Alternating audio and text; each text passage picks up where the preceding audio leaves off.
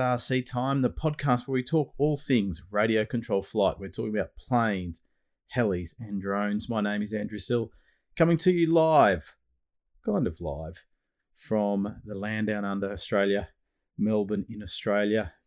Big thank you for everyone joining me here once again.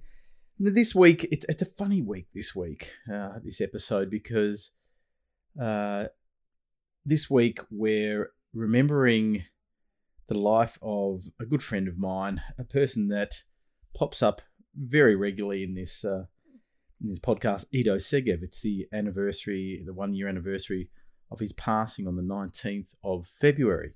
So we've got a really great guest in Jonathan Segev, Ido's brother. So stay tuned for that. Uh, so it's a long one, but it's a great chat. If you want to listen in two parts, go for your lives. But good chat with Jonathan Segev coming up. But before that, let's see what's been happening.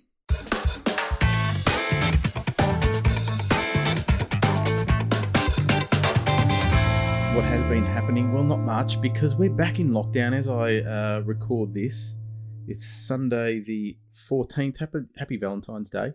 So I generally do my recording sort of the weekend before the uh, the podcast gets released on a Wednesday. So we're currently locked down here in Victoria. Uh, they say a five down, five day lockdown. Hopefully, it is not going to continue longer than five days because missed a great weekend of flying this weekend, and I was really in the mood for going for a fly. So anyway, I washed the car instead, inside and out. So big day cleaning. Hopefully next weekend will be a different story. Uh, but what is good, I've used the opportunity of being locked down to get some podcast guests in the bag. So this podcast is not ending soon. So if you don't like it, sorry. If you do, well, there you go. More coming.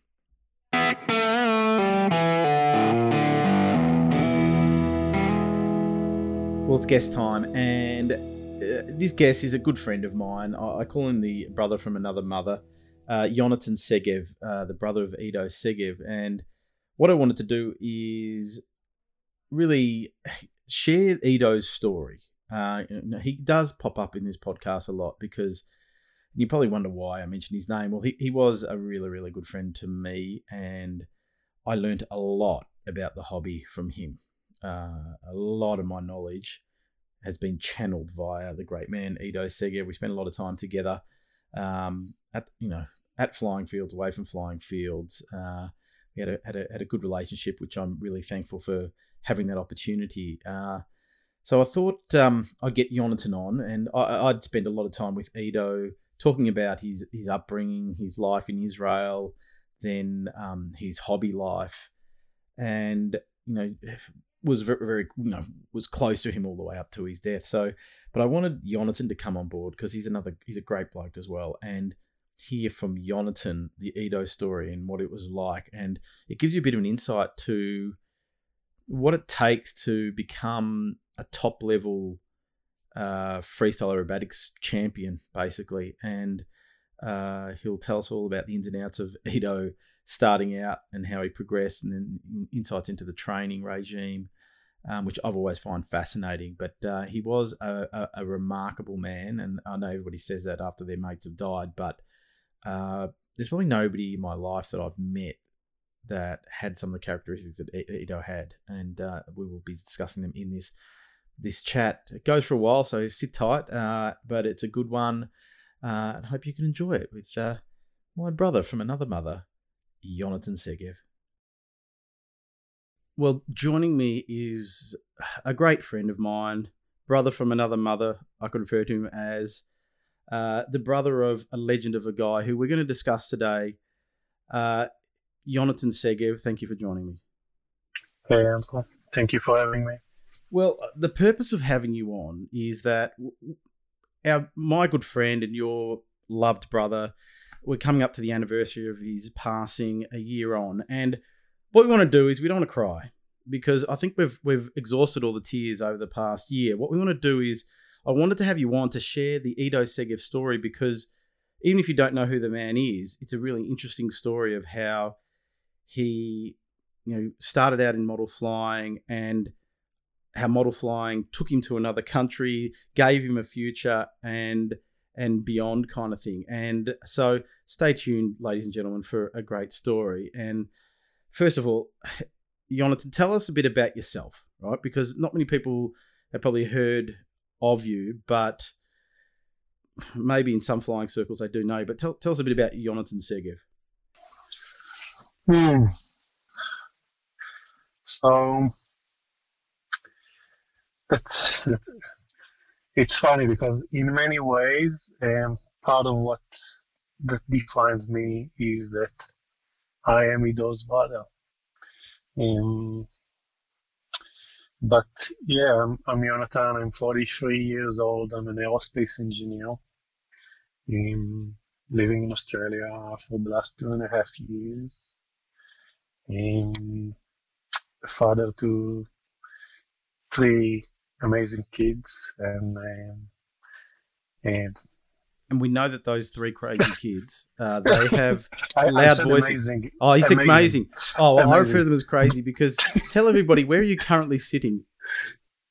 I'm I'm in the car actually. That's the only place to get uh, some peace and quiet at uh, 7:25 on a Friday evening when you have three happy Israeli kids. that is true. Now, so you're from Israel, uh, and of course, Ido was from Israel. You migrated to Australia not long ago. Ido came way before you. Now, just to put it in context, if Ido was still alive, how old would he have been? 31? Well, still- Yes. yeah, 31. Yeah. So there's a bit of an age gap between the two of you. Yeah, 12 years. Ido was born at 18 in um, the 2nd of September uh, 1989. I remember that day. I remember getting the the message that uh, my mother uh, gave birth to Ido while I was at school. Um, and yeah, there's a um, um, age gap of 12 years between us, which also formed, I think, is responsible for um, the deep friendship and the connection that uh, we had. Because I got him, I got a new brother and the best friend when I I was already, you know, it, it, it when you are 12, you already you are a person. You're you're Yeah. formed and you know what you love. You know more or less what you want to be and what you want to do and having now a, a new partner to to life that, that was an awesome experience I, I remember the day that my parents got back from hospital with with Ido and um, the connection was uh, immediate you know it's something that you cannot explain but um, it, it was more than the brotherhood Ido that was my soulmate. Well, look, we know the two of you were sort of very close. Even, you know, I, I remember, I think the first time I ever spoke to you, I was in a car with Ido, and I think Yeah. we were coming back from the Chinese embassy or something like that. And I don't know, something a a question came up. uh, One of us said something. He said, "I'll ring him now," and he rang you up, and it was Yeah. like it was like you were just in the next suburb. I'm like, "Uh, wait, wait a second, wait a second. I don't know. I'll just ring him now. and so he always, you know, there was a Yeah, well, we were talking a lot. Like um, since he was a kid, and even when I was in the army, we were talking like two, three times a day. And also when he moved to Australia, we were talking early in the morning uh, in Israel and afternoon in Australia when he was finishing work and I was on my way to work.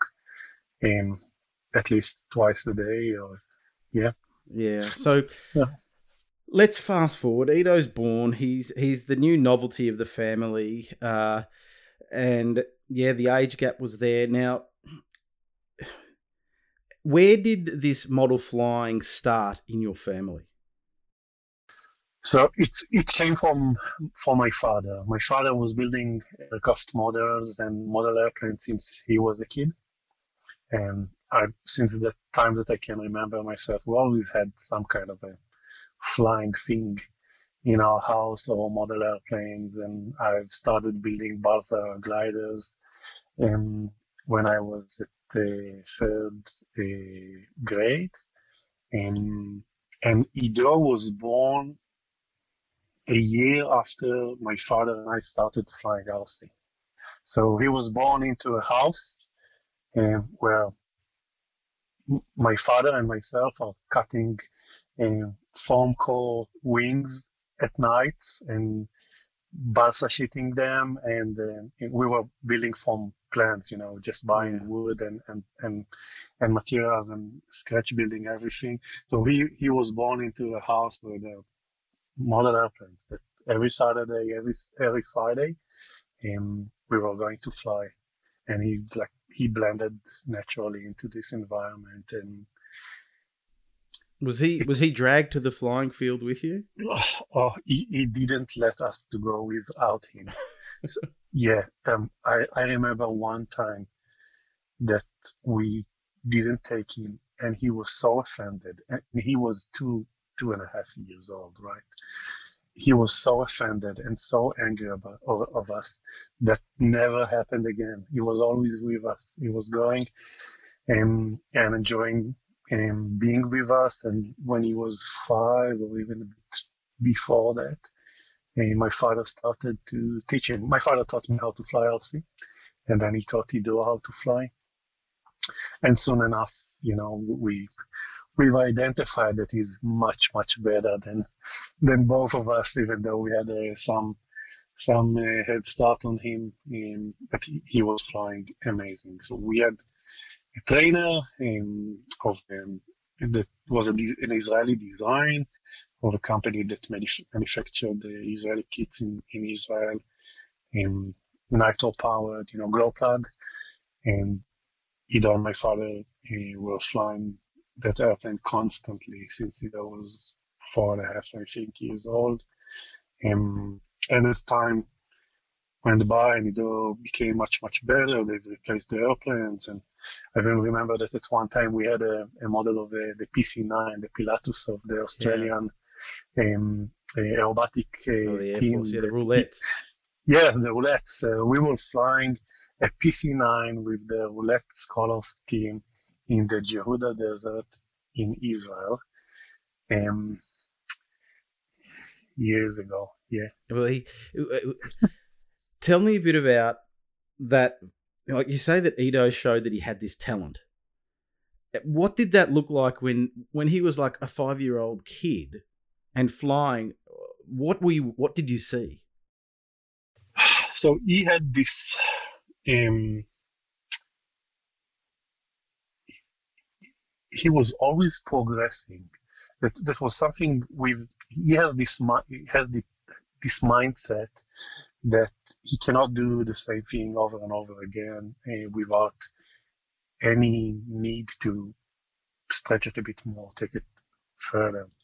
And, and you know, when he was taking on off and landing, so after he knew how to land, it became spot landing and aerobatics and like becoming constantly becoming better and better in, in what we what he what he's done. And it, it wasn't just on RC flying right? He, he was also skateboarding at that time. And he, he was practicing like like crazy. I was skateboarding when I was a kid but I was nothing as as good as he was because he was constantly pushing pushing pushing and going forward with everything that he has done and he also been like he, he, he had a in him this attention to details and, and very methodological on everything that he was doing. And as long as he loved that. And so, yeah, you, you could you could have seen the progression that between. I, remember that I was coming back from my army service uh, every um, every second weekend or something like that, and, and seeing him fly, and I was amazed every time over and over again. Yeah. He, tell, he told me a story once about the first time he flew an aerobatic plane. Yeah. And the story went something like this that he was there with yourself and your dad and, and they gave you a go this uh, uh gave him a guy this aerobatic plane and he said that when he landed both you and your dad just looked at him and went what just happened like Yes. Here is a kid that hasn't flown an aerobatic plane before, but what this was just abnormal because he was just so good at flying the plane. Is that story true? or was he making it up? Yeah, yeah. So you you you cannot see that when someone is flying a train, right? But um, like the difference between us, uh, my father and, and myself, we were thinking while flying, right? So there's a constant processing um, um, that you are doing, understanding what the airplane is, is doing, making a decision, doing that on, on the radio, waiting for the airplane to, to action. And that process with Ido was like a hundred times faster. You, you could see that this thing comes natural to him and he has the ability to understand exactly what the airplane is doing and affect that um, as soon as he want to do that and and like perfectly and it came natural to him. That that was the thing that um it was obvious that you know that there's some talent over there. Um and I, I think he he got to the point where his first aerobatic airplane was not good enough for him very, very quickly. It, it took a few weeks, I think. I remember it was a profile airplane back then. Mm-hmm. The 3D airplanes, the first 3D airplanes were Morris, the knife, and airplanes like that. And he had a 3D airplane by, I think, Thunder Tiger company. And it wasn't good enough. It was too heavy. It was too uh, clumsy. It wasn't turning sharp enough, not, not rolling fast enough. And, um, and my father was very committed to Ido's progression with the hobby and he immediately replaced that. So he bought him in Europe. And, and so from that um, inexpensive first 3D airplane, he went to um, Morris Hobbies airplane, and then another one, and another one, and then to a 50cc airplane. And so my father and my parents, my father, you know, he, he was very proactive on that, made sure that the, equipment that Ido is using will not limited his um, ability to progress with flying up so much. And, and also in, in this time while, while Ido was young, we've, we've known that he has some learning in, difficulties. Yeah, I, so, I, want to talk. I want to talk about that a bit more because I think it's a, it's a it's a big part of Ido's development, especially in his younger years, and uh, um, it relates to his flying. Just yeah. one, one... No, so, so, so, the point that I wanted to make is yeah. that um, his flying gave him the feeling of accomplishment and achievement that sometimes were a bit hurt during the week in, in school. So there were successes in what he was doing in, in the weekends and whenever he was going to fly, that he's balancing the difficulties that he had in school. Yeah, that's true. Now, and I want to talk more about that. Um, but I've got something, I've got to ask this question because it relates back to that era when he was progressing through aerobatic models. And he told me this story of learning how to hover the plane. And he said to me that he would go to the field and, and this is pre simulators. So he was at the field with your dad. And is it true that your dad would put like four witches' hats out and Ido would have to try to fly and hover and stay within those four witches' hats for almost like the whole flight? Yes. Yeah. yeah. He, he was he was practicing everything that he was doing to perfection. And uh, you know that's that's the time that uh, Quique Somenzini invented 3D and not not too long before that. So 3D was hovering and doing torque rolls and, um, you know, a bit of a waterfalls. And, but that, that was the start of 3D flying. Um, so yeah, he, he was practicing on, on hovering those airplanes, which was hard. I couldn't do that uh, back then um, constantly. Did he crash them at all or? he crashed the first airplane that he crashed um, because of you know um, um, just a mistake during landing was the, this Pilatus that he had, and he was so frustrated with that and disappointed. Um, but no, he, he the, the airplane the, the progression of airplanes was that he's flying them, and when he's moving to the to the next airplane, I'm taking them and enjoying them. so I got I got second-hand airplanes Which all is, the time. It's normally the other way. The oldest child gets the new stuff, and then the younger ones get the hand-me-downs. But uh, yeah. you were superseded by by the great man, as I refer to him as. Now, I do want to talk about his schooling. Now, um, we talked a lot about that period of time, Ido and I, about um, the struggles he had at school. Now, explain to us, you know, the challenges that Ido had at, at, in school. Yeah. So first of all, uh, growing in a small town in in in the south of Israel, there was one high school, and and not too many um, um, preliminary schools. Oh, yeah, oh, yeah, yeah. Um, so there weren't too too many options for someone that is uh, finding um, difficulties in in learning. But Ido had uh, um, difficulties with uh, uh, learning sequences and and remembering um, um details. Um, I'll put a caveat on that because when he was he was flying, you would never say that this guy has any any difficulties with remembering like the minute details. You would never imagine him knowing that. But in in school, in preschool, and and also in high school, he had uh, um, extraordinary difficulties to uh, keeping pace with uh, with the rest of the students, and that created frustration. And you know, my, my parents t- uh, supported him as as much as they can with private tutoring and sitting with him every day in the evenings and helping him with the homework. Um, but it, it, got to the point that uh, they've decided that this is Ido and, and this is how it is, and we are just accepting that. And, and all of the they ask from him is to do his best, and this is what he's done.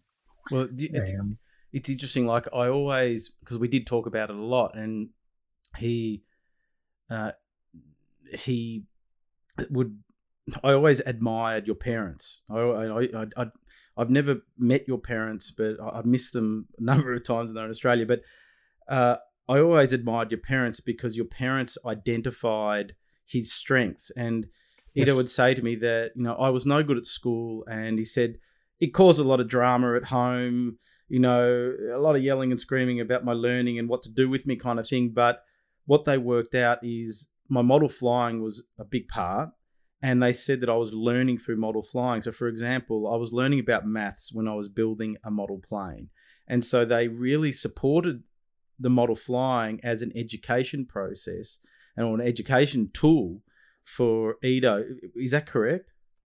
Yeah. So he, he hated learning history and reading the you know the school books, but he was sitting for hours and hours and reading books and articles in the internet and understanding every bit and pieces of, of aircrafts, not, not, not only model airplanes, because it, you know, it was always aircrafts, but we are flying model airplanes. But the real passion was, was for um, full scale flying.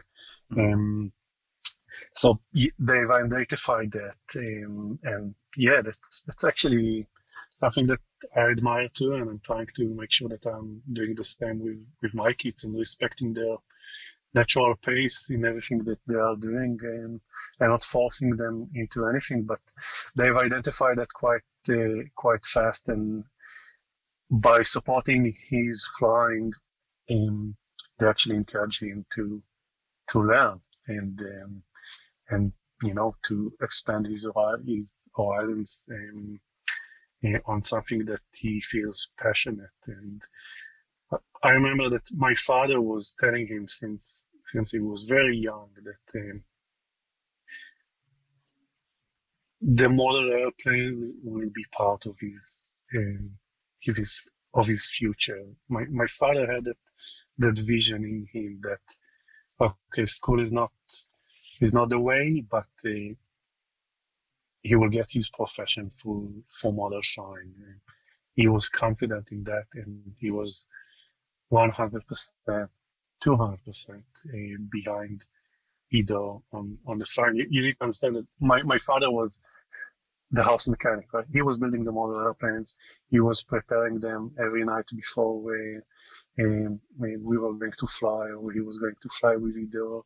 He was taking care of them after they came back uh, from flying. He was constantly working on the airplanes to make sure that they are in perfect conditions. And when Ido started also um, competitions, so my father took it on him to make sure that not only that he's flying the best airplanes, that are, the airplanes are maintained and ready for any practice or competition. And this was his his part in this uh, threesome um, bet- between us, uh, Ido, and my father and myself. Um, so it became it became a team, and Yeah. but that vision that your dad had, it it hundred percent came true, and I know that for a fact because I was sitting in the car with the great man, and he was telling me we, we literally we- there were so many stories from our trips going to the Chinese embassy to get our visas together, and we Yes. were coming back from the, the Chinese embassy, and we, I know exactly where we were. We were literally at the St Kilda Road junction in St Kilda, down here in Melbourne, for all those listening uh, uh, offshore. And he he turned around to me. He was driving, and he said to me, "I really can't believe how my life has turned out." And it all came from model flying. He said, and he turned around and he goes, "Who would have thought this little Jewish boy, who could not read and write very well, who was terrible at school, is in a position that I'm in Australia." Working in a profession that I always aim to, to work in, flying model aeroplanes, flying full size aircraft, right? And I think he may have already started flying aerobatics, you know, full size aerobatic planes. And he turned around and he go, Can you believe that, Andrew? And this is a guy who was like 26 at the time or something like that. And I'm thinking, Yeah. you're really talking uh, like a mature person, but he was so grateful. And he said, without model flying, he would not be where he is today. Every every career move can be closely linked to a model flying field. Everything. And so, and that's why I admire your parents and what they did is that they they acknowledged who Ido was and they fostered his strengths. Now, speaking of his strengths, he, he would tell me that he spent a fair bit of time on the simulator. Right? yes, a fair bit is a is an under Understatement. understatement. Uh, yeah, he was constantly flying either full scale simulators or real flight and then air flight. yeah. Um, But tell me this. He told me another story that he told me. If when your dad would walk into his bedroom or wherever he had his simulator set up and see Ido flying a radio controlled helicopter on the sim, what would happen? he would tell him stop with that thing already. The, my my father, he didn't like um, um, the the 3D helicopter scene. That was um, um, he, he saw that as um, something that takes off Ido's mind from being better on fixed wing aerobatics. Yeah. and and Ido loved like um, if uh, if uh, 3D aerobatics fixed wing was Ido's profession, um, the helicopters was always a, a hobby. And even at one point, my father bought him a, a Raptor 50, Yeah. a 3D helicopter, and, and they built it. And after they finished built it, they said, okay, that's way too complicated. Thank you, but not thank you. And they sold that even without fly, uh, flying Oh, it. really? Well, yeah. yeah. Ido, well, I- Ido, um, when he was in Australia, he got given uh, one a, a JR JR. helicopter, Yeah. and and I didn't know whether he could fly a helicopter or not. He'd told me that his dad used to tell him off, you know, because he said I'd start to get bored on the simulator, which is easily done. And then what I do is I put the helicopter on just for a bit of change of pace and and fly the helicopter around. And so anyway, we were at a club down in Ararat down here, and he said, "Hey, can you just film this flight of me flying this JR heli?" And it's like a 450 size electric heli.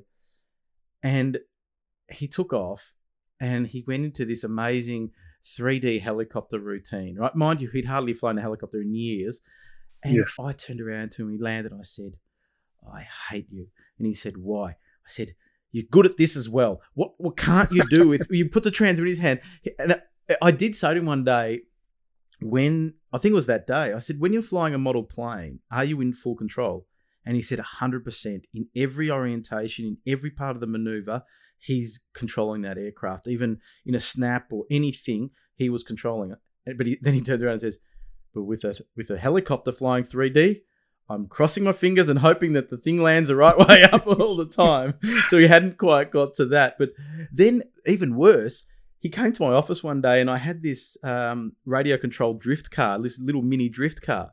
And Ido mm-hmm. said, Give me a go, give me a go. And I'd been struggling with this thing, trying to get it to drift and control it well. All right. I hand the transmitter over to Ido. And guess what? Straight yep. away, in 100% control of this thing. And I said, You've done it again. Whatever. Where did it come from? But it's interesting. He said to me one day that he's always been very good at physical things. He said, At school, forget about it, right? He said in, in, his final year at school, the instructions that your parents gave the school was let him go. And Ido said he turned up to school and he read magazines all day, then he'd go home, right? And they basically at the end of the year said, You turned up, congratulations, right? And Ido was sort of yep. glad to get away from it. But um, he he said to me that he was good at physical things, that he could pick up things of a physical nature quite quickly, like windsurfing as an example uh, flying yes. a full size aircraft, model aeroplanes, uh, anything that that was you know sports or things like that. Yeah. He naturally rollerblading, skateboards. Yep. Um, yep. I, I took him windsurfing for the first time when he was eight. Handle. Mm. Um, yeah, you, you could imagine um, him getting on on a windsurfer for the first time. In uh, as as you know him. Um, yeah, he he was very good at those fields. Again, he had this um, synchronization eye and, and, and hand synchronization and coordination. And that things came to him natural. And because he has this ambition to become good in anything that he was doing, like his, his opening position for those things was very high. Hmm. Um, but it, the yep. the other thing I'd say about him though was that I always, and I used to say this to him. I said, "You've got the mindset of an elite athlete." That when he he, he got back into windsurfing when he, was in Australia, and mm-hmm. and it was probably I don't know maybe four or five years ago, and he he said, "Oh, I'm gonna I bought, bought a windsurf. I really want to get into it." Mind you, it's winter in Melbourne. It was ten degrees outside, and I said to Ido, "It's winter. No, nobody goes windsurfing in winter." And he turns around to me and says, How am I going to get good at this if I don't go out? And I'd going, Okay. And he literally had that mindset that he wanted to be good. He said, I want to be able to compete with in slalom racing or something like that. And so yeah. I've really got to pick up my skills. And so he went when nobody else would even think about getting into the water because it's so cold. He, he'd, he, he'd ring me up after going windsurfing and he'd say, I, I can't feel my feet. It was that cold you know, yeah. that, that his feet would freeze. And I would always warn him and say, look, it's just rain, the water's not clean. He goes, ah, it doesn't matter. Know, how am I going to get good if I'm not going windsurfing? And he became, again, very quickly, he picked up windsurfing. And the best day I've ever had on the water was I went kite surfing with, with Ido down at Inverloch. And I was on my kite surfer, he was on his windsurfer and I was having so much fun. I stayed out there for an hour and a half without a break. And mind you, I hadn't kite surfed for maybe eight, nine years. So I was a bit unfit. But I stayed out there for an hour, an hour and a half non-stop. I paid for it the d- days after. I couldn't walk properly. But I had so much fun just scooting behind Ido and just looking back and seeing him there and going, this is just the best. You know, I think I was enjoying it more than him because the wind, he wanted more wind. But um, yeah, became amazing at that. He, he, was good at music as well. He had a really good um, musical ability. Now he played bass, and I believe he did yes. play in bands, didn't he, when he was younger? Yes. So also that that also has something with uh, model flying because um, he was uh, competing in freestyle, and to build his routines, he was constantly searching for new music to build uh, freestyle uh, routines around. So he became exposed to lots of music genres. I was listening to metal and, and instrumental uh, since I was a kid, but he started from that and then he was exposing himself to jazz and classical music and you know every, every type of, of music that can be used for a freestyle. And he had like hundreds of folders on his computer of music that he was tagging. This is good for a start of, of a freestyle. This is good for ending. And then when we came to build freestyles, he always had some, you know, bits and pieces already in his mind that could be used. So even his um, um, attraction to music and, and playing bass that was also fueled by model airplanes. Yeah, I think what I noticed, I, I've always said that no one flies to music like Ido does. That he had this connection with the music and bringing out the emotion of the performance and using the music and, and, and the way that he flew to the music that you know I saw him fly once and it was Ido used to always say to me it's very emotional Andrew but I was I was watching it and I, I started to feel emotional and I was thinking to myself this is just why would you get emotional over a model plane flying but yeah. it was like watching someone dance to music really really well and yeah. Ido had that ability to dance make the plane dance and he could also read the emotion in the music, but also in the crowd as well. That he knew yes. what would impress the judges and move the judges. So it was it was, and and I'm I'm working with a young guy on his freestyle routine um, down here. He's going to be on the on the podcast shortly, actually, maybe maybe even next week. But I've been working with him, and I'll talk more about you know the way we're working. But a lot of what Ido discussed with me, I'm, I'm imparting on him, and bringing out that emotion and that performance is something that I think a lot of people don't do. They they have great maneuvers, a great sequence of maneuvers, but the emotion that you can bring out in the flight, and I think that's where you know Ido towards the end of his model flying sort of career wasn't flying very often, so he wasn't progressing because he was flying full size planes, to be honest, um, and progressing in that, but yeah. he still could move a crowd more than people that say were more accomplished than him and you know had built some more you know more modern skills or whatever. Now I want to focus a bit on the freestyle, and so now we're talking about Ido Segev, the competitor, and his his preparation for for freestyle competitions, and then how you worked as a team and that kind of thing. So you know we're fast forward. He's, he's, he's pretty accomplished now. He's you know he's competed in IMAC events to improve his precision. He's did dabbled in F3A a little bit to again improve his precision, but there was a period of time where you knew, and I mean Jonathan Segev knew that this guy had something special, and he tells yeah. me about this story how you shot a video. Now, tell me about the story about the video and why the video was shot and what you did with that video. So um, there wasn't too many uh, 3D and robotic competitions in Israel back then, but there was one significant one, which was a yearly event, in, also in the south of Israel, and people from all of Israel were gathering to to fly and compete uh, in the first day of the event, and the second day was an, an air show, where the best pilots were taking part, and and it was open an open event um, um, at start uh, organized by the competitors themselves and for the competitors. It was really beautiful. Um, and Ido started uh, um, competing there with his uh, uh, Morris 3D uh, airplane. Um, and he he's done really well. Um, and on on the first year, he competed with the Morris airplane, and and everything that I told you so far was happening in the background, and my father was supporting. And for the second year, he was uh, he came with a 50cc uh, biplane, uh, a double vision by Chip Hyde, if you remember that yeah. airplane. It was a really awesome um, 3D airplane back then, and and a, you know a huge airplane for for Ido and, and his first guest airplane. And um, he competed in, in the first day and he was invited to perform on the second day. And he has done a really beautiful routine.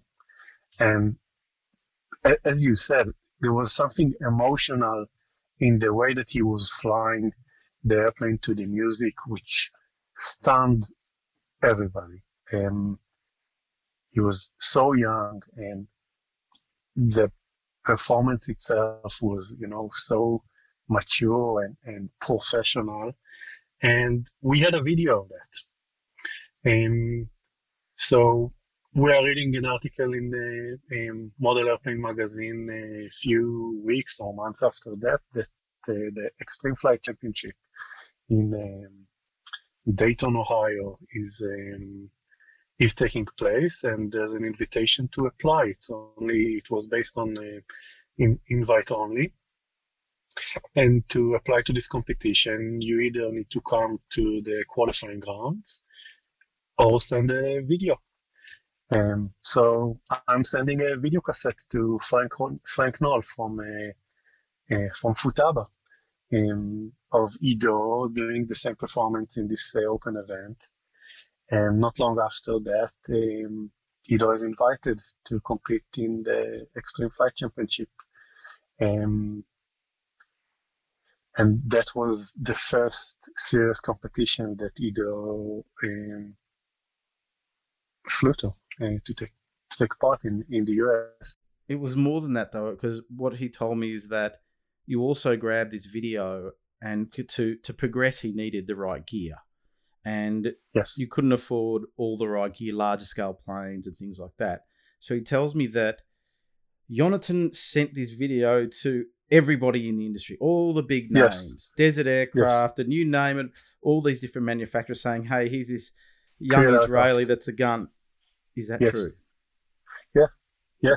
That that was the way back then. And first of all, back then the hobby was crazy expensive, especially in Israel. But uh, you know, it's before the Hobby King and all of this um, um, breakthrough in, in breakthrough in, in, the cost of the hobby that uh, um, I think happened 10 years ago. It was extremely expensive. And also imagine yourself flying from Israel with a giant uh, scale airplane to a competition in the US. It's like taking your refrigerator with you for a, for a holiday, right? Yeah. it, it's crazy, complicated, and expensive. So I've sent this video to uh, companies that might have interest in letting Ido fly their uh, equipment um, in competition. And um, the first the first sponsorship that Ido got uh, was from uh, Ivo Krill, from Krill Aircraft. Um, before the first competition in the US, uh, Ido was flying already a Quique Somenzini a Yak 54. That was um, it was a good airplane, but it was constantly breaking for Ido, and he was driving in, insane with you know stretching the Oracover because he was flying in a very hot weather. Um, he wasn't happy with that, and he felt that the airplane is not suited to be used to the XFC. And so I'm sending the same video to Ivo Krill and I'm telling him, you know, we're already, Ido was accepted to the XFC and we're looking for someone who can sponsor a, a decent airplane to him. And Ivo says immediately, yes. And he's sending him the 100cc Katana with a special color scheme. Um, in red and, and white and black, which were my father's favorite colors. And most of our airplanes were always red, uh, white, and black. Um, and that airplane is ready to fly just, I think, two weeks or three weeks before the competition, but we do transition to that immediately. And then we need to pick it up, uh, to pack it up and, and ship it to the US. Um,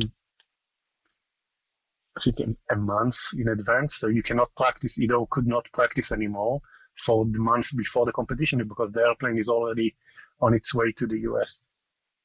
So yeah, that, that was the way to get sponsorship back then where internet was not, you know, the only, I think, uh, website came a bit after that. Uh, the 3D website was down on the deck and then the flying circus, uh, circus, but it was very early, early days back then. Yeah. Ido, uh, uh spoke to me about, told me about how you know the down on the deck and the, the, those kind of things.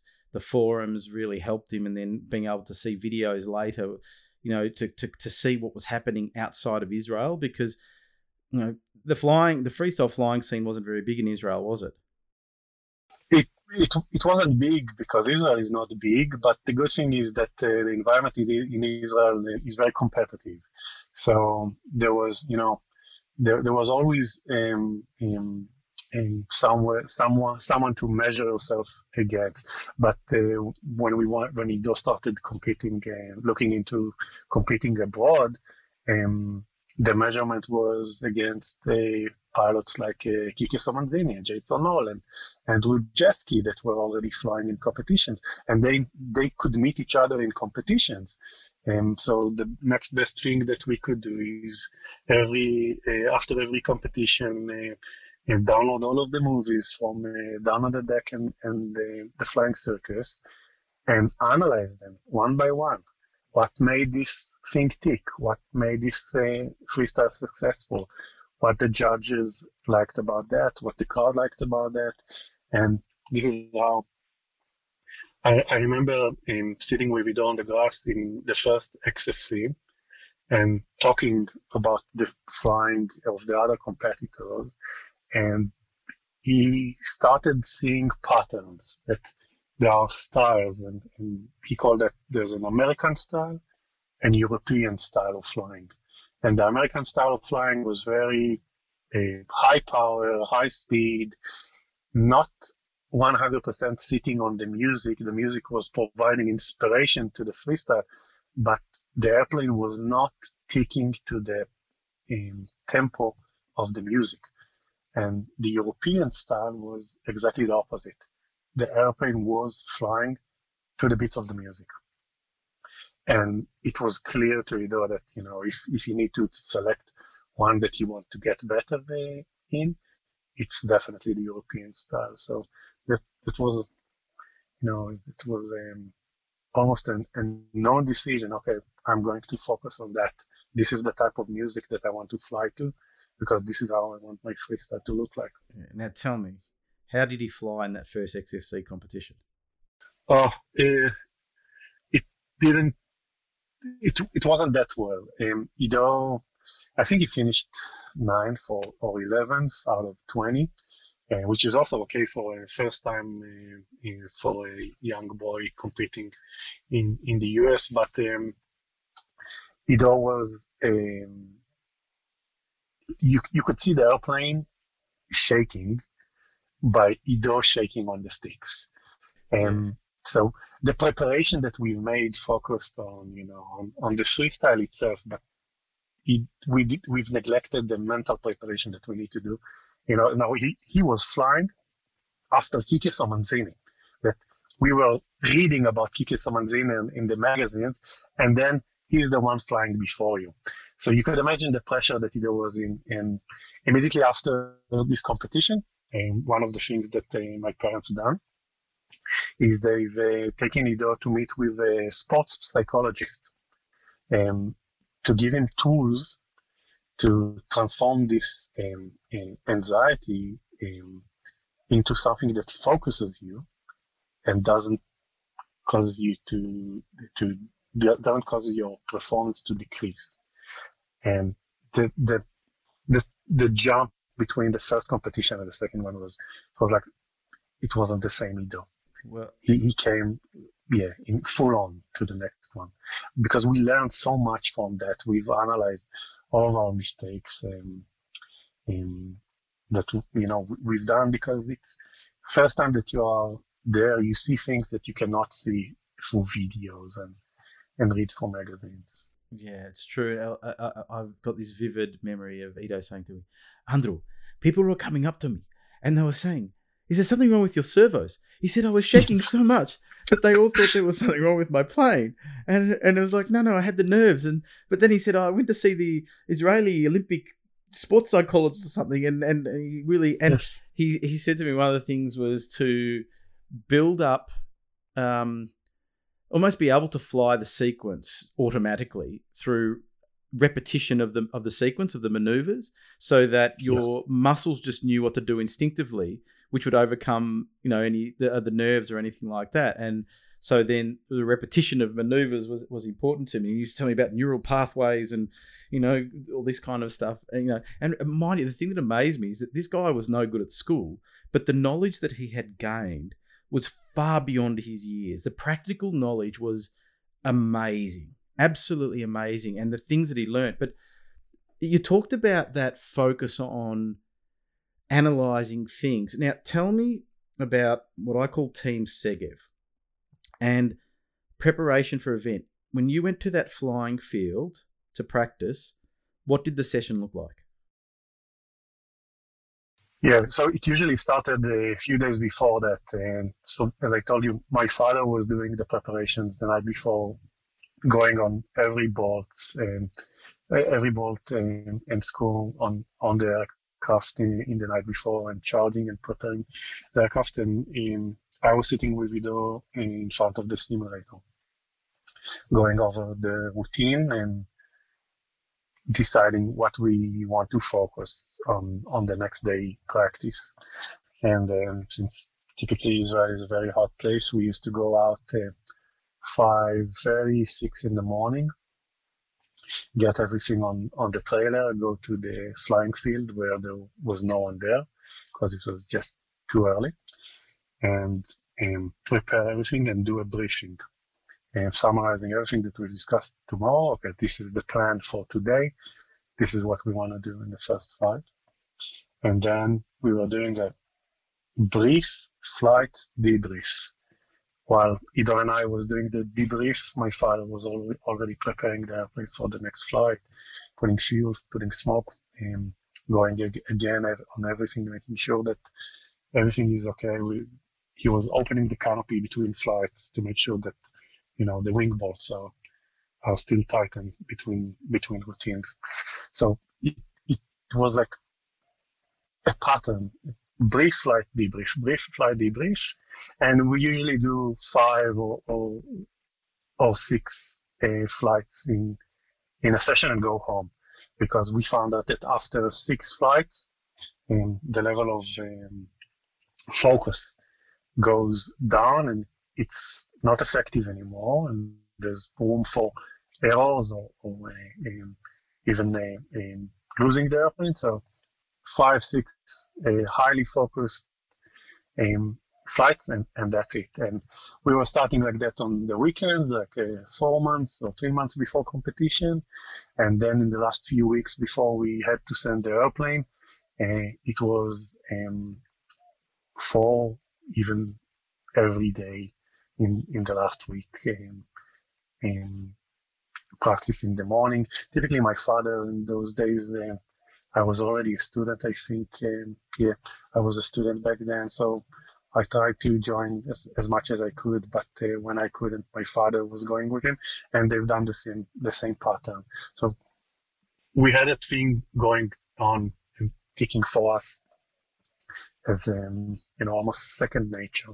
Yeah, and well, he also said that part of that process was to not, you know, he said because he, he flew quite hard, you know, the planes were really really pushed and and the servo gears and things like that, and he said that he wanted to get the most out of his practice without wearing out the plane before he got to the competition. So he didn't want to go and do 10 flights. And, and then when the plane got to the competition, there was slop in the servo gears and and you know he he he worked with JR. He was sponsored by JR, and he did help develop servos that you know were, became really really reliable. But um, yeah, you not to overfly the aircraft to the point where you have to go and spend more money to keep this aircraft in the air for the competition. Don't don't break it before you get there, kind of thing. Yeah, exactly. I, I think just once in our, um, I, I remember just once that we had two airplanes in competition level airplanes when he had the Sukhoi and the Yak, uh, the big ones, the 150. But um, all of the all the rest of the time he had one airplane available for him. So it was very important for him to to keep him in, in good shape. And he also had this um, mechanical sympathy. Uh, do you know this phenomena that yeah, you yeah. you you you feel the machine while while flying it. So um, he had that in him, and it's actually something that he was talking about. It's something that you need to put aside so he can stretch the limits a bit more because he knew that he can push the airplane much much more uh, than than he was doing because of this sympathy. So he was he was conscious of that and, and he had this in, in his mind uh, not to limit him in by the way that he's using the airplane. But again, um, the airplanes were so expensive, uh, even when when he was getting them as part of the sponsorship, uh, the airplanes and and the experience, he had so so much respect to the equipment that he was using that it was always important to him. Yeah, but to keep it in good shape. He was also practicing along the simulator, wasn't he, for those major competitions as well? Constantly, constantly. Yeah, yeah. The Aerofly specifically. Yeah, yeah, the big fan Air, of Aerofly. Aerofly professional. Yeah, because he he could set up. Uh, he he did set up his airplane to fly as close as possible to his real planes, and also he was playing with the um, simulation rate so it will be realistic you know because he was flying to the same freestyle routine that he was flying in in real life and while practicing in the Aerofly so he was tweaking that to, the point that he can actually make use and consider that as a practical uh, simulation session in, and and come more prepared to when he was in, at the field. And also while the airplane was already being shipped to the competition, simulator was the only thing that he could do because we had one airplane at every given point in time. So he, he was really u- using that as a, as a tool and not, not as a game. Well, I think the probably the biggest competition that he competed in and he loved the most was the the European XFC, the EXFC, held in Czechoslovakia. And uh, you know, did the EXFC competition start after the first XFC competition in, in, in America? Is that when he started going to the European version? Um, yeah, more or less. Uh, the EXFC was once every two years because there was the German Acromasters that was one year, and then that was in Germany, and and that was like the most um, um, hard and, and respected IMAC and freestyle competition in, in Europe, and every other year it was the EXFC.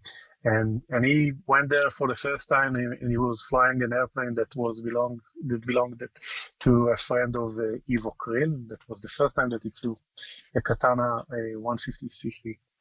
And it was in the EXFC, and he competed in the EXFC I think three or four times, and in the fourth time where he got the first place, he was already a soldier. So he, he was there was a, there's a mandatory service in, in the army in Israel, and Ido had to do that uh, when he turned 18. Um, but he was. So he, he won in 2011, the EXFC. How old was Ido yeah. then? He would have been 20, 21 maybe? Um, yeah. Um, yeah, it would have been like 20 or something, about 19 or 20, I think, when he when he won. But that event became a pivotal pivotal moment in his life, I believe. Um, yeah, he, he, he was 21 back then. Yeah, so and he's... I think he was 21, and he was in a. I this time period gets a bit blurry for me because I thought he came to Australia after that competition, but he said he was in Australia and flew back to go to Czechoslovakia to the competition. And oh man, you're right. You're right. You're yeah. right. Yeah. And to that, so he was he he'd moved to Australia. Now he'd moved to Australia. He'd done his military service, and he came to Australia. He said he he wanted to learn how to fly, fly full size aircraft, and he said, "I either want to I want to go somewhere good to learn." And he identified Australia and maybe the US, and he chose Australia. And so he was in Australia at the time. He had his Krill Sukhoi big three meter wingspan model with him in Australia, but. Yes he was busy flight training, whatever, and he said he did a lot of his. He said eighty percent of my practice was done on the on the simulator. Now, he flies back to Czechoslovakia. You go to Czechoslovakia and your dad goes as well. So Team Segev yes. gets back together again. Tell us yes. about that event. And what was it like at the time? Like, did you did you know that it was Ido's year, or you know? Yes, we we came to win that year. So that was, I think, the third time that Ido competed on the XFC. and on the competition before that, he got second place, and he was he, he felt that he could take the first place there, and it was important to him to get the first place on on the XFC.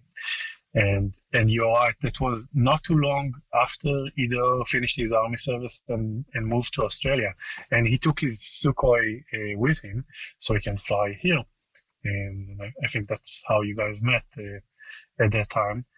And the time for the competition came and he was practicing here and we were talking on the phone and, and you know, doing our routine and he was sending me videos of him flying on the Aerofly.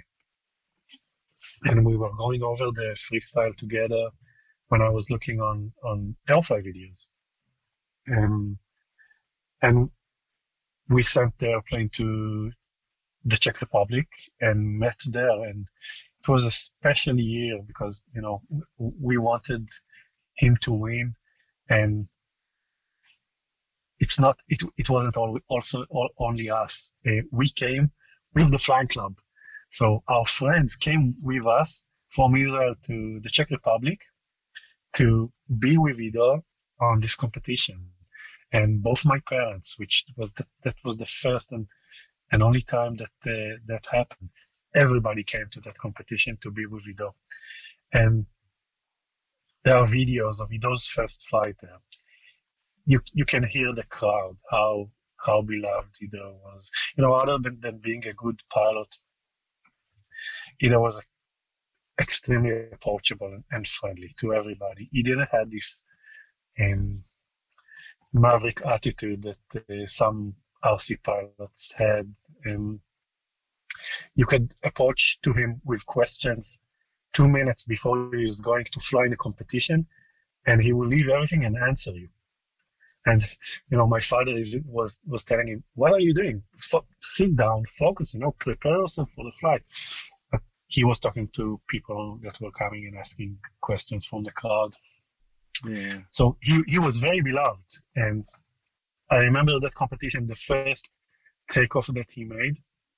I think that was a takeoff into um, a, a three quarters of a snap in, into a knife edge and you, you could hear the crowd yelling like Ido, Ido. it was it was beautiful.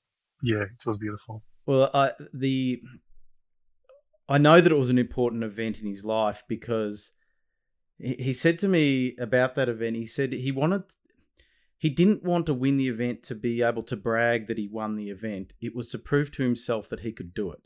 It was this yes. it was almost like a selfish view of it, but not in, in the, a, a bad way, you know, selfish.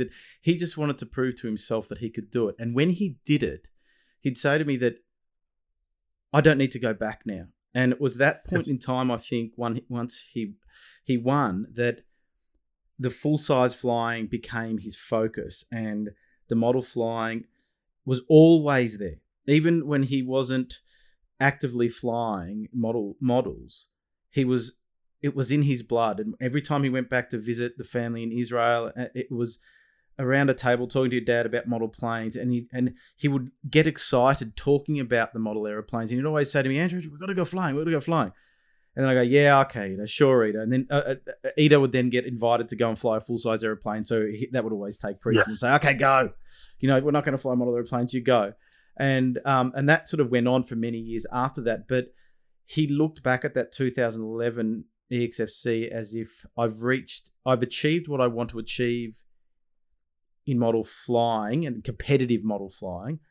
Um, I can move on now, and and that's what he did. And then he moved in, you know, really focus on the full size flying, as we know.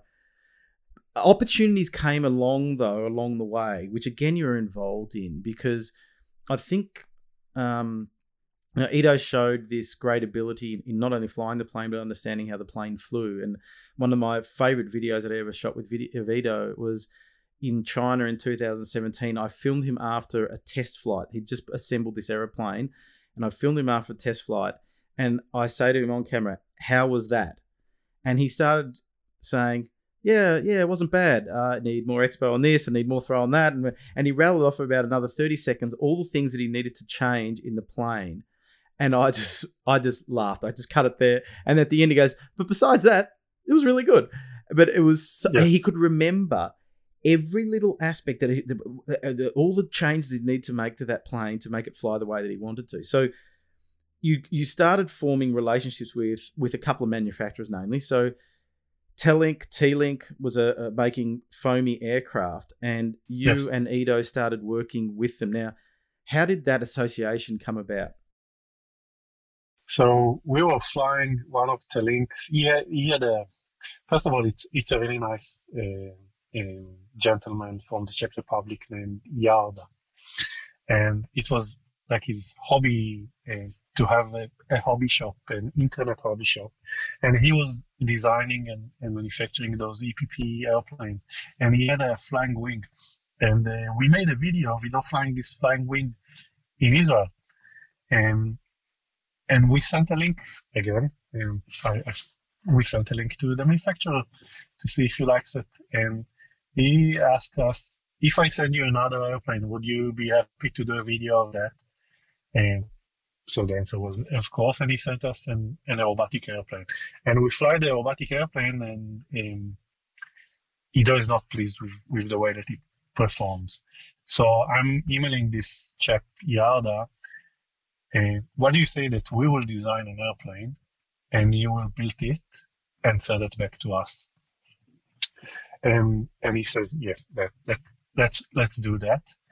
And so we are we are looking at this airplane and we understand exactly what has to be done. And I was a, an aerospace engineering student back then, and and we understand that something that the sizing of the airplane is is not okay uh, to the materials that uh, he was using and there's not much there's not enough lifting surfaces so the airplane could behave as we wanted him to behave.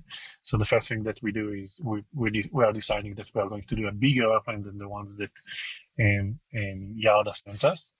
And uh, back then the hype with the Yak 55 starts so we are saying okay we'll do a Yak 55 so I'm sending a CAD model to Yarda and he's uh, hand building um, a first prototype and flying that in the Czech Republic and, and send us a video and we're, we're shocked by the way that it, this thing flies. And he sent the same airplane, he sends that to, to Ido in Israel. And Ido is going to fly and, you know, we're looking at each other and I was like, okay, that's, that's the best EPP airplane ever. We got onto something. And so soon after that, Yarda started manufacturing those airplanes and, and they became a hit. People really liked them. And we didn't care too much uh, uh, about how they are sold because we were in love with those airplanes. That was the only airplane that he was flying. And like any any five minutes spare that that Ido had, uh, he was flying those airplanes. So after doing the Yak 55 and it was a success. We've done the Sukhoi and then the 3D Buster, the biplane that was an original design. And Yarda was a really nice uh, guy, and we met him in the XFC. He came also to cheer for Ido on, on the competitions that were in uh, Znojmo in the Czech Republic. Hmm. Well, and uh, Telink isn't around anymore, but uh, you know, no. they cease manufacturing. But I've got a few of them actually. I I, I got one off Ido actually, an extravaganza, and um, I always thought that the quality of the foam that they use is still I can't find anything that matches the quality that they use. It was I don't know where they got their foam from, but it was really yes. really robust um, robust stuff. But I think a lot of that credit for that era and that that work that you did goes it sits on your shoulders. That um, you know, you were the guy designing them. Ido was the test test pilot and providing input into into the design. But I think really, you know, the credit goes to you in in in developing all you know the basis of the designs, and that sort of led on to also down the track Segev design planes with um, a relationship with uh, Winners Models and uh, Frank Liu, our, good friend in China, uh, which came about a little bit later And I think that stemmed from Ido's visits to China, which the Chinese, especially the aerobatic community, absolutely adored the man. Like he was like a god when he went to China. And of course, manufacturers would gravitate towards him. And that opportunity came about with the Segev design planes. Now, what was the philosophy behind the Segev design planes? Because again, that model of you doing the design work, Ido testing it, sort of came back. What was the philosophy with the planes that you designed there? Because I tell you what, some of them are a bit bit out there. Yeah. So the first thing was that we are not doing airplanes that are in, that are already in existence, right? Um, there are too many edges, too many Yaks. Um, there's enough of them. If we want to fly airplanes that are unique and we are flying them for our fun, it should be an airplane that uh, we are designing from scratch. And the IMAC rules say that the airplane must be a copy of an existing airplane, right? So we knew that, that those airplanes are not going to be IMAC airplanes and only 3D airplanes, but now it, it opens you an opportunity to do whatever you want. And, and the first one that we've done was the articulate. So we were talking about, okay, so what what do we want from an airplane? And and we really like um, biplanes. Ido was crazy about biplanes. You, you know the picture of Ido sitting um, in a Stearman um, as a as a young soldier, and then his passion to uh, to fly the, the Pitts. He, he was always into biplanes. So we were not happy with the way that uh, the biplanes that were available uh, for us uh, in the way that they, they were flying. So we said, okay, let's make one that rolls really, really great, but has a low inertia around his roll axis, so he can still be accurate. And instead of short, chubby wings, let's give it long and thin wings. So we'll have as low drag as possible and remove that factor from, from all of the biplanes that were and so draggy that uh, if you are doing a, an electric uh, biplane, the 3D biplane, you could expect three, two and a half minutes of, of battery time just because of the drag. You're flying either with a big motor in the front or, or in high throttle. So we made this very sleek uh, sketch on, on a piece of paper. And I went to SolidWorks and, and modeled that and started iterating with um, Frank from uh, Winner Model um, between the design that I'm sending him and he's sending back files that uh, his designer is, is taking my, my design and transforming that to manufacturing files. And we are iterating that between us. And, and we had the philosophy was that we are going for a two by two, two meter uh, wingspan, two meter uh, uh, fuselage all electric, less than six kilo, low drag, fast rolling biplane. That, that, that's what we wanted to achieve. And um, we started iterating that with a winner model, and he asked us, okay, so is that a composite airplane? Is that a wood airplane? So we started thinking about that, and we said, okay, let's make it a, a hybrid, and to keep it cost effective, cost uh, competitive you don't want to go um, to composite. But we did want the sleek lines that uh, we do on this piece of paper. So the bottom part and the up upper part of the airplane, what used to be usually just a turtle deck, is composite, but the main box was was wooden, and that gave the fantastic lines of, of that airplane. And we were really happy with the way that this thing flew. And I think he sold several hundreds of them. But again, we were not into that. It wasn't, it was for the fun of that. It was like a, a way to work as a team and, progress in this hobby for us. There's still, you know, you can get them, um, the articulate, uh, some of the other Segev design planes actually available locally through Dragon RC down here in Melbourne. Um, so if you want one, you can jump on the Dragon RC website and you grab one. But the next, probably most of them in is in in my garage. I, I think I have six six or seven. Oh, do you? I didn't know you had that many. We need to build one. The uh, the the next plane after the articulate. What humongous. was it? Yes. Do you know? Do you know who named it the humongous? I, I heard that you named that. Well, um, yeah. I, the, the story goes like this. So Ido says to me, "You should see the next plane that my brother's designing. It's gonna it's gonna have a four inch spinner and it's gonna be like a thirty cc size." I'm going, "That's humongous," and he turns around and goes. That's what we could call it. That's a great name. It's the humongous. What's yeah. this word humongous? I like that, right?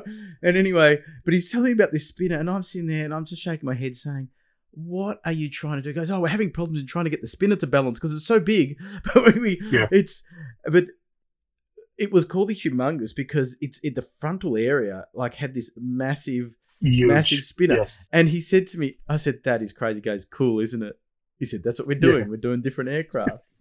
what was the thinking behind yeah. this massive spinner? So that came from the P-47 Thunderbolt. Um, just as an inspiration, we, we really liked that airplane, and um, he had this round spinner, huge spinner, in, in front of his huge airplane and and and, and propeller, and we thought, okay, you know, the, again, we want to make something that looks unique, doesn't look to anything else, not a Sukhoi, not not a Yak.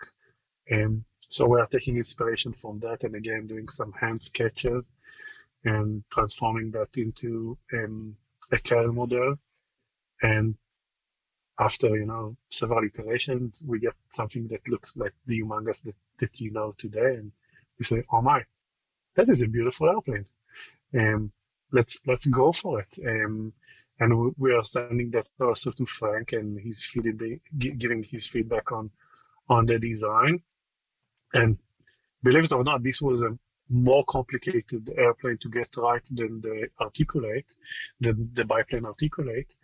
And I think we've done five or four different wing sets yeah. for this airplane until Ido was happy with the wing loading of the airplane. Because again, it, it had a huge body which created lots of drag. And there's a fine balance between having too much wing to not enough wing. Um, because you have, you know, you want the airplane to be floaty, but not too floaty. And th- those are things that are really hard to get uh, from calculations. And we, we tried several times, but um, in, in the end, this airplane uh, took four or five wing sets before we was happy with the design and and Frank for, freeze the design and started manufacturing. And we've done three three sizes from oh, that. Yeah, two or three sizes. Yeah, I know there was a 30 cc, and there might have been a bigger one as well, and then another smaller one. But yeah. um, but and and of course a big shout out to Ray Younger. Who became yes. a close friend of Ido's and who did all the designs and uh, the humongous came in what I call the Phantom scheme, the uh, the purple the purple uh, scheme, and uh, I thought that yeah. that was uh, that was a favourite. Um, Ido really liked that, absolutely. And I, I, I think I was there when Ido did some testing with the humongous. We went flying one day, and he was he was playing around with it. Um, said, "Ah, oh, you know, need bigger wings. Got to put, you know." He's playing around with different wing sizes, but um, so yeah, that was that was uh, another little excursion. Now, but you know when when you're um, saying Ray's name, um, the people that surrounded Ido from the RC community um, had such a big part on him being able to do what you know we are talking about this airplane that Ido was designing with me and, and flying and, and Ido was known to be you know the, the man behind this person but there were many people that supported Ido. And you can imagine him, him as a young boy after finishing his army service at 21 years old, coming in, along to Australia, people like yourself and, and Ray and people from the flying community and you guys have been Ido's family and you know providing the support that you need to to dare and do stuff like that because it's it's it's uncommon. You you need the confidence to do stuff beyond your comfort zone and people like like you and and Ray made it possible. Yeah, and I think that, know, I, I, I there, there were a lot of people who helped Ido along the way, such as you know Eddie Edwards when Ido first came to yes. Australia, and Eddie was the krill dealer and um, really guided Ido and, and, sort of mentored Ido in the early days, and um, you know other people like Mel Craig who he met through flying, and so Ido's network, uh, like just talking about when Ido came to Australia, his network of friends were based around model flying. That everybody, yes. from the day that he landed in the country to the day that he passed, he was surrounded by people from that flew model aeroplanes, and and I always you know make a point of thanking those people for for the role that they played because Ido would talk about it and, and he was so grateful to the people that supported him. But the thing you, you, you mentioned this earlier that Ido was very approachable, and the other thing that I see in Ido is this um, charisma that not many people have. So I talk about Ido as being uh, having the mindset of an extreme athlete, but we hear about some people that have that charisma when they walk into the room and they talk to you. It feels like that they're paying their full attention to you, and Ido had yes. that. That, and you know, when after Ido's passing, I I really thought to myself, why did I like this guy so much, and why did I like being around him? And the the the, the final answer that I came up with is that he made me feel better. That he made me feel happy. He made me feel good. That's that's true. Yeah, that that was his uh, his magic, in making you feel wanted, and you know, even when he was shaking your hand, there was a honesty behind it, behind his, you know, the, what you see in his eyes. You could you could see you could see his heart. Yeah, it, it, it was interesting. Um, just a story on XFC and Jase Dussia. Jase, it, you talked about Ido and flying after Quique Somenzini. Well, at it could have been this event or one of the other XFC competitions in the US there was this young eight year old by the name of Jase Dussia, who's now considered to be probably the best freestyle pilot going around in the world. And, Absolutely. And, and a great guy. Yeah. So Ido's at this XFC competition. There's this young guy who's eight years of age who's just in love with model flying, like, like almost like a young Ido kind of thing. And he his parents took him to this event so that he could see it because he, he really liked it. And he said that Jase told me this story. He said, oh, his mother told me this story, and Jase confirmed it as well, that Jase really wanted to interact with the pilots and speak to them, but they really brushed him aside. They were too busy doing their own thing, except for the great man Ido Segev that pulled him aside and said, "Come here, come and have a look at my plane." We had a chat and and all that kind of stuff. Now, they would go home. Uh, you know, Jase would go home and and he would sit there, and his mum said to me, "I'd he'd sit around the kitchen table, and we'd have to." You know, get these model planes and pretend that we were different pilots. And and he'd say, okay, you be Ido Segev and I'll be someone else, and they they'd fly around. Now, fast forward to 2018, and there we are in China, and we find out that Jase the Ace Dussia is going to be at this event. And Ido yeah. said to me, gee, I'm really nervous. I haven't been practicing. And I, there's this great guy there. I'm going to make a fool of myself.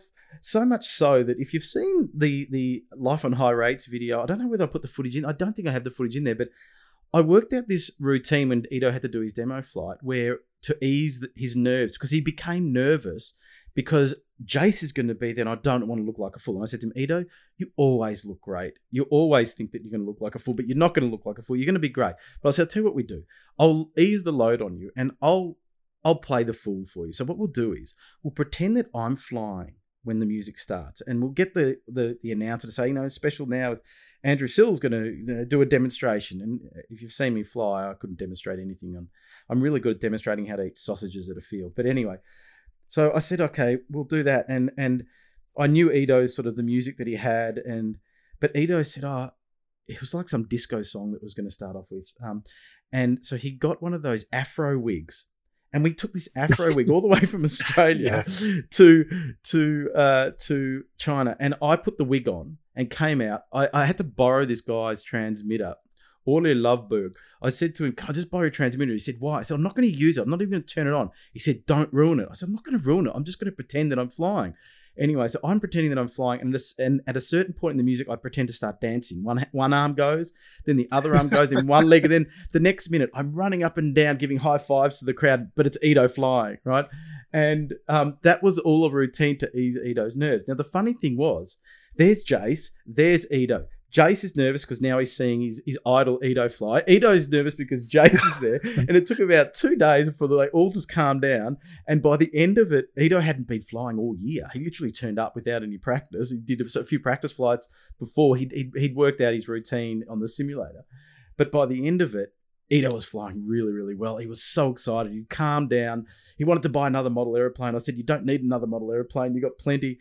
And he said, He flew one of Jase's planes and he said, I'm flying more like Jase now. This is really good. And he was rolling faster and, and really getting to the swing of it. So the whole thing had come full circle. And again, I think, it, as I said earlier, that they loved Ido in um, in China. And I think that was, again, because of that charisma that it, it didn't matter who you were. He would take a photo with you. He would spend time with you. And when he spoke to you, he, he just gave you his all kind of thing. And the always this positive energy. It was always always positive and, and grateful for, for that person being there. And you know the the other thing I find is sorry, you go ahead.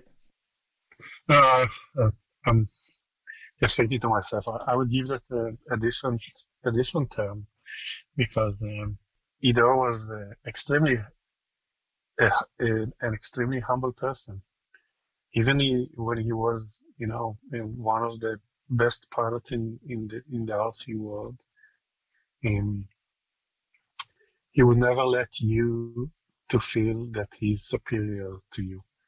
He, he was looking to you in the same eye level that you are looking to him, and I and I think that that what the people also in China and, and in Japan uh, were really like with him because he was so humble and approachable that they they felt that they not only admire the way that he was flying, but they could relate to him as a person, and because he he was a, a role model by acting the way that he was acting, and when he was coming invited to shows in China and, and Japan and Korea, it wasn't about doing the flying and, and that's it. It was about communicating with the pilots there and sharing the knowledge, and looking into their airplanes and you know maybe giving them an, an advice, a friendly advice uh, on how they can do things to to perform better.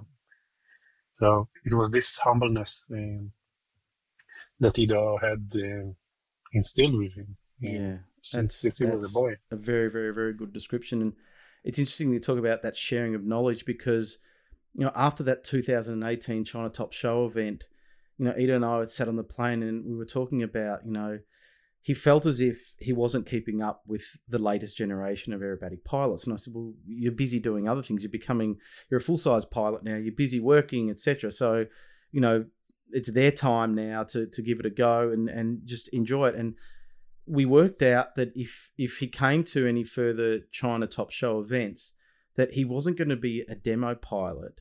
He wanted to do like training sessions. He wanted to yeah. mentor the pilots, and I think what happened after sort of the winning the XFC, he actually got greater satisfaction out of teaching people about flying and helping people at the flying field than actually flying the planes because as you know he'd flown a lot and, he, and yes. he would say to me i fly an aeroplane and i don't get the same kind of buzz but if i'm at the field and i'm talking to people and i'm sharing my knowledge i really love that and we talked about that in china that maybe what we do is next time he will fly, but we will give him a microphone or something, and he can talk through the maneuvers and what he's what he can say. Like they we, they used to put us in a hotel room one evening and share our thoughts on the pilots and how they were going.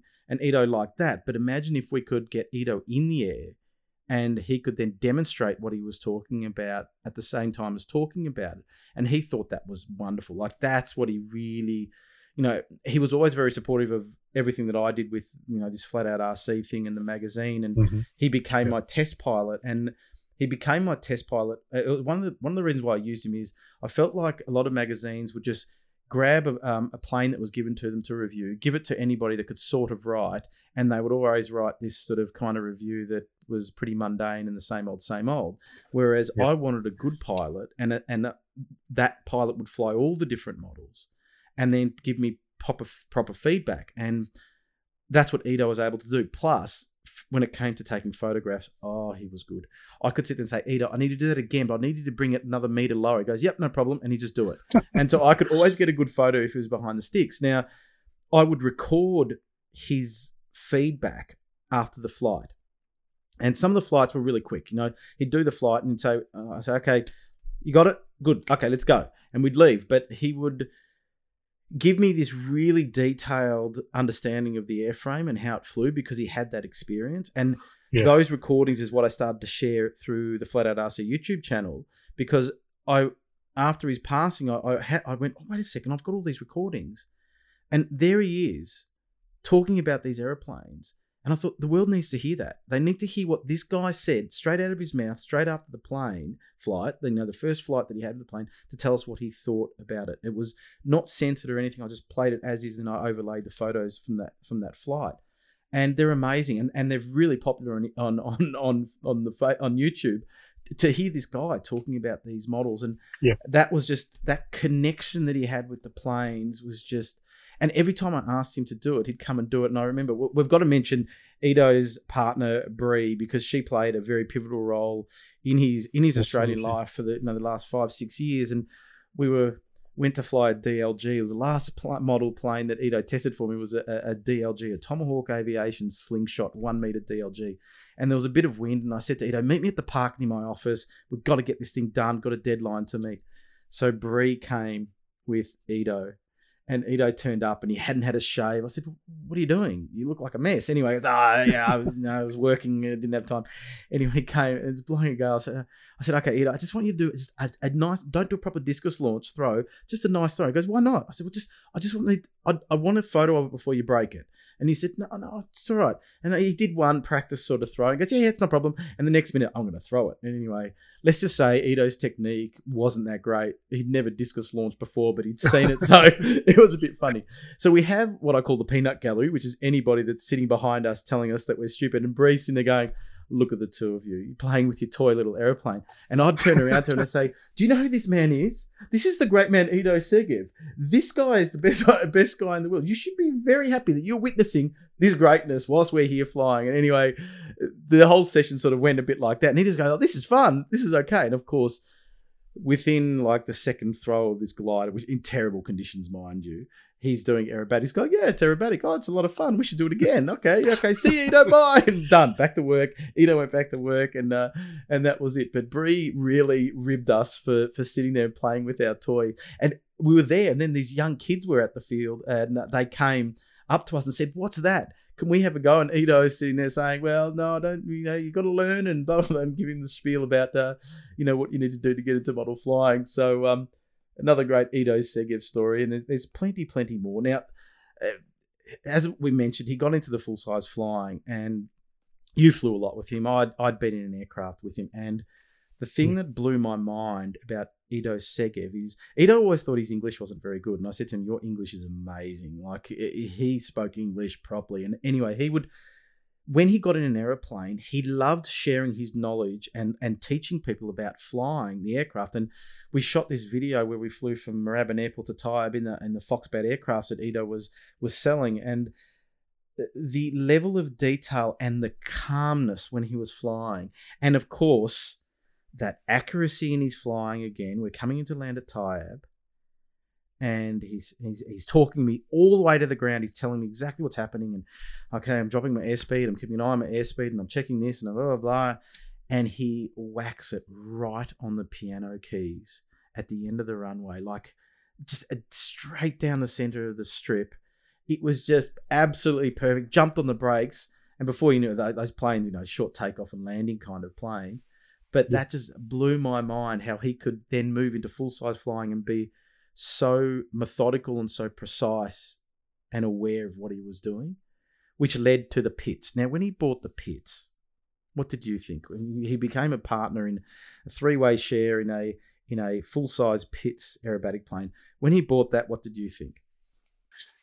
Uh, I didn't like that. Uh, I was still in Israel back then. Um, first of all, you, you need to understand that having to fly a Pitts, not not to to, to say own a Pitts. I remember young Guido sitting in front of a simulator called Flight Unlimited when he was, I think, eight years old, flying a Pitts. This is how far back this passion to this airplane goes.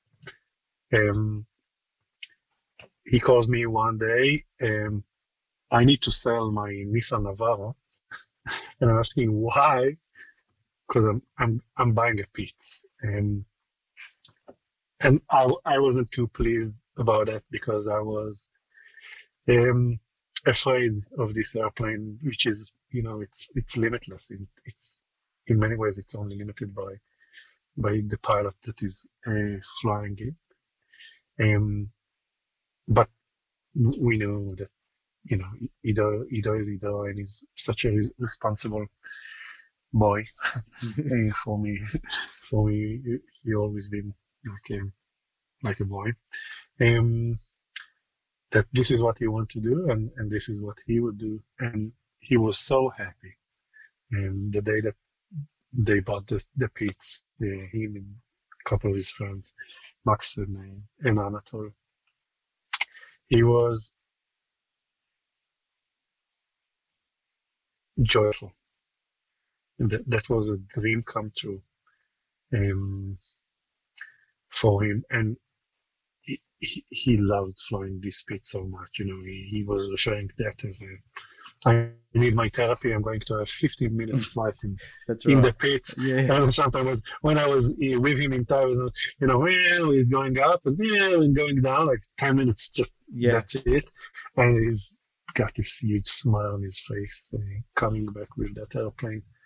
Yeah, uh, he was he was committed to, to this airplane. That that became his new model airplane. You know, That's true. they were the three of them were walking on this airplane constantly to keep him in the best shape possible and, and making sure that uh, it's uh, you know maintained in, in in the best way that uh, can be done and also so they can have fun but do it in a safe way Well, I used to always joke, and you know, very early on in my relationship with Ido, because I'm I'm a little bit older than you, so that the, the age gap between myself and Ido is, you know, something like 16 years or something like that. And but he, I would always say, as your Australian father, I think because I used to say, I do ring your parents every week and just tell them how you're going and consult them. But as your Australian father, I think this is a really, really bad idea. I don't think you can afford it. And he'd go, But Andrew, you only live once. And I'd be like, yes but you know. it's very, it's, it's, it's uh, I'm worried about you flying the plane. You know, it, it- we've heard so many stories and how hard that it's to land, or whatever. But he would, he would ring me up after a flight and go, "Oh, that was so good." And and I said, "Now, how high are you flying?" And he said, "Oh, I'm, I'm flying very high, just in case, you know, so I can recover." I said, "Well, can you just go a little bit higher than that, just to be on the safe side for me? Just go a little bit higher."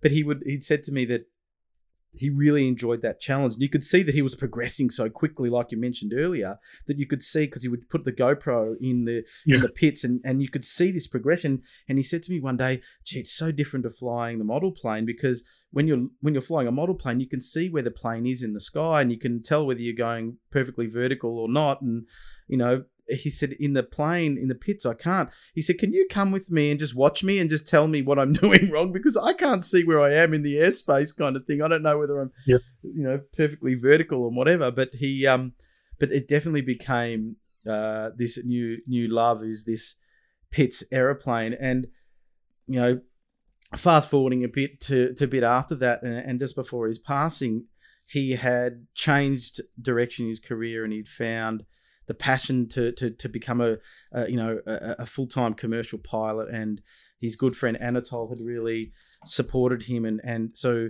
it was in one of those training um, uh, situations where he was doing his instrument rating where he was in, in the um, in the crash, but. Uh, I can tell you now, when he took off that morning to go flying, there was no other place that he would have rather have been sitting in that cockpit of that aeroplane. Like the guy's passion for aviation was off the charts. It was his whole entire life and his being was was was planes. And Paul Bree says I was reminded of it everywhere I looked. There was, you know, Ido. Speaking of the Pitts, he once rang me and said, "Andrew, can you get me this uh, this Pitts? I want to get this Pitts. You know, from your connections, can you get me this Pitts?" I said. I said, "Why do you want the Pitts? You're not going to fly. It's a model plane." I said, well, "You're not going to yeah. fly it, Ido." He said, "I just wanted to put it in my, in the room and have it there because I just think it looks so good." And sure enough, it's still there. This this Pitts that has never been flown, that he paid good money for because he just loved the Pitts sitting there. He just loved the yes. look of the Pitts. So, and I'm you know in hindsight, I'm so glad he had that opportunity to to achieve that big goal for him. Uh, absolutely, so. absolutely. Um, yeah, in in that perspective, I think everybody. My father was also very frightened with this airplane. Yeah. Um, but we were very happy for him to be able to fulfill this dream. Yeah, it was good. Now, there's a question that I ask everybody on this uh, podcast, and I always end with this, which is, what has been your favourite model aircraft? Now, it's not going to be my last question because I've got a couple more after it, but if you look back and put yourself in Ido's shoes, what do you think was his favourite model that he ever ever owned? I'm talking about don't talk about the Pitts. I'm talking about model radio control yeah. stuff. And don't it can't be a trainer. It's a good question. I think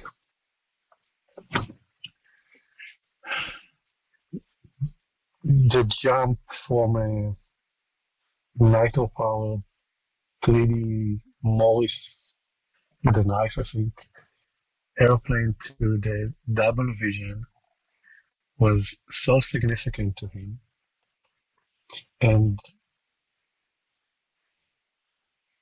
he loved this airplane so much that I would say that it's probably the double vision. Although it was it was flying horribly, right? If you compare it to modern airplanes, it, it couldn't do an inverted Harrier or, or anything like that. But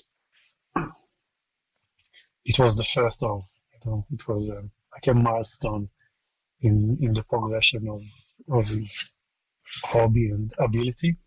Hmm. I would probably say that it's a, it's the double vision.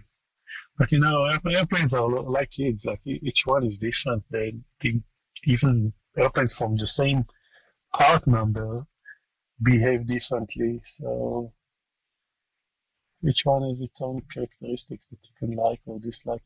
Yeah.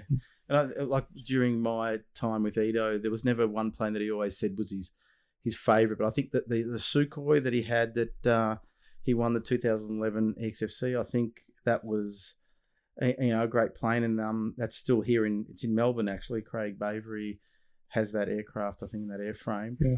But um, every airplane that he had significant uh, symbolized something. Like this mm. Sukhoi mm. had a name nameplate inside of him.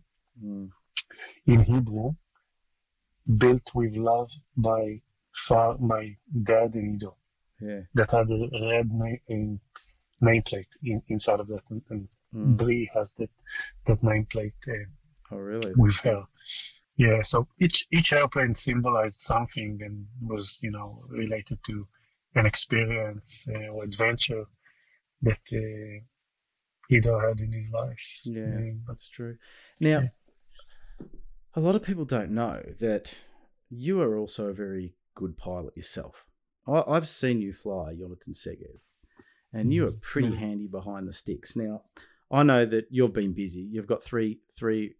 Wasn't what did you say they were? I said they were crazy kids. You said amazing happy, kids. Andrew.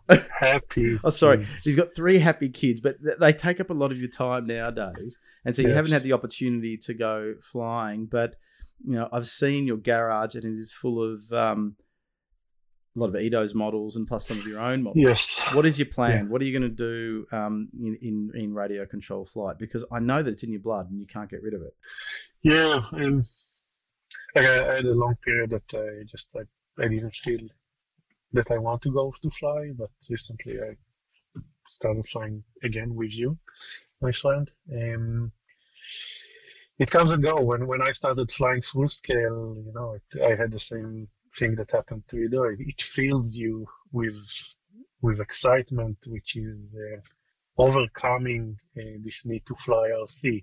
But when you're not flying full scale, RC is uh, um, fulfilling you again with this passion to to fly something.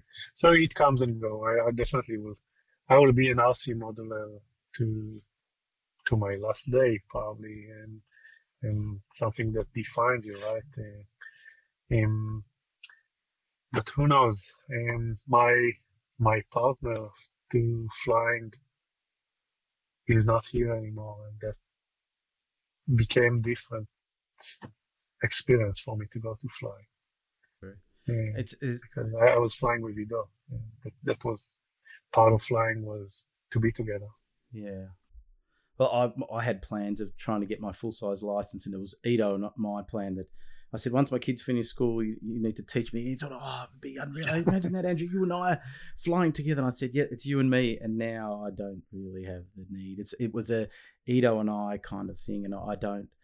It's going to be very hard to change that mindset away from from that. But um, I, I suppose the good thing for me is I can look back at all the great times that I spent with Ido and um, and still hold on to those. You know, when I go to a flying field, it's not the same, but the memories are just so strong and so good that um, I can't, I can never forget the great man. But I just want to say a big thank you to you, Jonathan, and uh, not just for joining me on the podcast, but also to to the, the entire Segev family for the the love and support that you showed Ido. Because whilst you were um, living miles away when Ido came to Australia, his family meant everything to him, and the, and the biggest, the thing that made him the happiest I think that I've ever seen him is when uh, Jonathan Segev's family was moving to Australia, and he said, I he, he said to me, I never thought that anybody in my family would be living with me here in Australia. I, I can't believe it, Andrew. I, I really can't believe it that that my brother is going to be here and it's going to be so good. And it'll be you and me and Jonathan. And we we did start the Sandringham Yacht Club, a slope soaring appreciation society, Yes. after a great slope soaring session where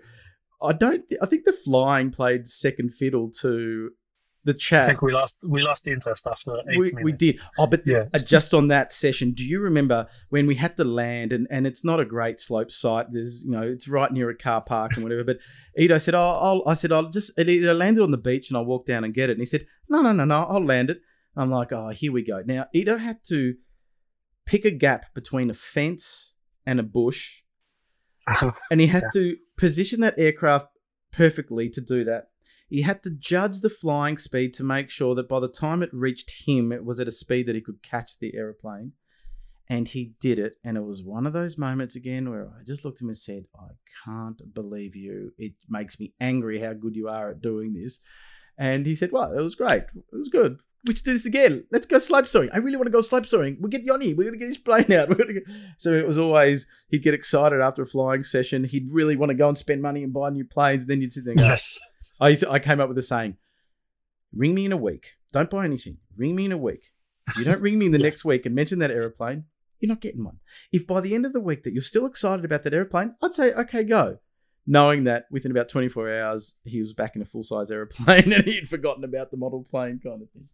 So, but a, a big thank you to you and and that support that you showed Ido as well. And it was something that he he really fondly looked back on, which, you know, being so far away, you probably didn't see. But so you guys meant a lot to him. And as I said, thank you for joining me. And you're my brother from another mother. I love you to the day I die. And we will be going flying many times between now and many years to come.